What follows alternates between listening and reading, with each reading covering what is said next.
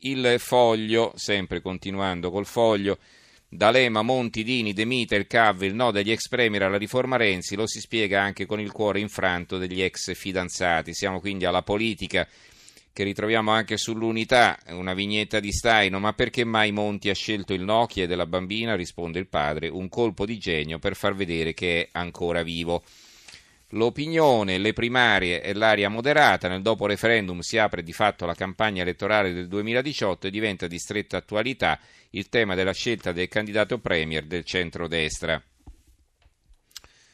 Eh, sulle elezioni americane molti titoli qua e là li ritroviamo, eh, incominciamo dal fatto quotidiano, ora i democratici tirano l'FBI per la giacchetta, il Federal Bureau ha informazioni esplosive su Trump-Putin, manca una settimana al voto, si salvi chi può. Il manifesto, effetto email gate, Hillary Clinton brucia il vantaggio, esulta Trump, scandalo peggiore del Watergate. L'avvenire, indagine allargata sulle email di Clinton, Trump in recupero. Il foglio, Hillary dichiara guerra totale all'FBI per arginare la October Surprise, la reazione furiosa a riaffiorare di nuove email ancora ignote e anche più il rituale della manovra di eh, Corny. Corny è il direttore dell'FBI. Il secolo XIX, voto anticipato, il bonus che può favorire Hillary per la Casa Bianca. Che vuol dire? Perché eh, circa il 30% degli elettori si è già espresso, ha già votato per posta, adesso che c'è lo scandalo che può sì avvantaggiare Trump, ma insomma chi ha votato prima, eh, salvo che in alcuni casi dove si può anche eh, cancellare il proprio voto e rivotare, ma insomma normalmente non lo si può più fare, quindi questo eh, peserà sicuramente a favore della Clinton, questo insomma è il ragionamento di, eh, di, di Enrico De Aglio.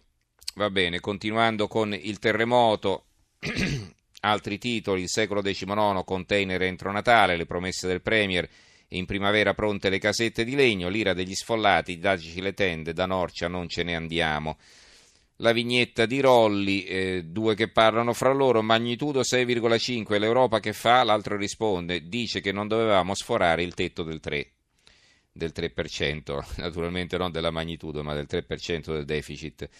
Il reportage tra i rifugiati in Riviera non abbiamo più nulla, neanche la biancheria, Riviera Ligure li hanno spostati fino a lì. I precedenti, Friuli e Assisi, insegnano è possibile riedificare pietra su pietra le chiese, l'intervento, l'unica via di fuga dalla faglia sono le case sicure. Ehm, il mattino, la rivolta dei terremotati, non andiamo via, vogliamo le tende, i container entro Natale, il tempo, deportati è il titolo, Renzi, niente tende ma container, poi le casette di legno, la rabbia degli sfollati, lasciati senza cibo e costretti ad andare via, ma c'è chi resiste, in hotel mai, non ci muoviamo di un metro. E poi sotto l'ira degli allevatori in difesa delle bestie non ci divideranno, reportage nelle aziende, ancora cimiteri cancellati se il terremoto infierisce sui morti, il triste tour dell'orrore, in effetti ci sono anche eh, foto di cimiteri con le tombe scoperchiate e nessuno se ne cura perché eh, chiaramente la priorità è occuparsi dei vivi, però certo non è un bello spettacolo. Eh, la Gazzetta del Mezzogiorno sfollati container per l'inverno, questa è la loro apertura, il piccolo di Trieste terremoto, il grido degli sfollati, qui c'è un pezzo di Ferdinando Camoni in controtendenza, uno sbaglio rifare le case come prima. Le parole di Renzi ai terremotati, rifaremo tutto dovere com'era, sono coraggiose e generose, incoraggianti, forse anche elettoralmente utili, ma sono sbagliate. Proprio perché le case erano fatte come erano fatte, ad Amatrice e dintorni sono morti in 300, in 300, rifacendole tale quali con gli stessi materiali negli stessi posti, ne moriranno altrettanti al prossimo terremoto. Che senso ha? È un incubo. È chiaro che per uscire dall'incubo dobbiamo cambiare qualcosa il centro di Pescara, domani riaprono solo otto scuole, parliamo dell'Abruzzo, sisma, la provincia chiede ai sindaci un giorno in più per fare i controlli, oggi la decisione a Penne, Penne è un comune della provincia, 40 persone dormono nel palatenda, quindi anche lì case danneggiate, 9 famiglie sgomberate a Civitella. E eh, da, dall'Abruzzo arriviamo fino in Sicilia, sisma, Sicilia all'anno zero, prevenzione, 4 comuni su 10 ancora senza piano, ma da noto un modello per Norcia. Quindi per ricostruire Norcia, appunto, eh, dicono che bisogna ispirarsi a quel che, stato, a quel che, è stato fatto per Noto, una città barocca nel sud della Sicilia. Ehm, Gli articoli poi sull'Iraq. Allora, eh, il quotidiano nazionale, il giorno della nazione, il resto del Carlino, le truppe irachene entrano a Mosul l'ISIS invi- fucila i civili, Iraq battaglia finale con i jihadisti.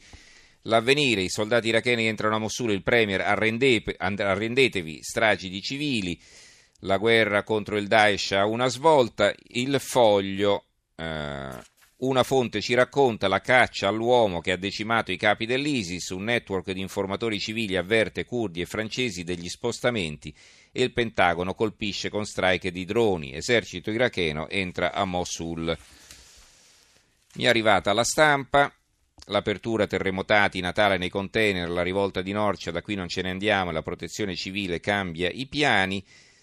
Eh, c'è una foto di una eh, terremotata, una signora commossa che lascia la sua casa danneggiata dal sisma, la si vede eh, inginocchiata in preghiera davanti a, alle, alle, cose, alle poche cose rimaste in piedi nella sua abitazione. Molto interessante l'intervista della stampa del direttore Maurizio Molinari ad Abu Mazen. Parla il presidente palestinese Abu Mazen, un conflitto da evitare, pronti a discutere i confini con Israele.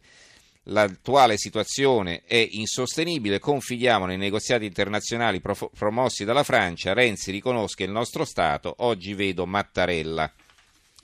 Un'intervista tutta da leggere del direttore Molinari.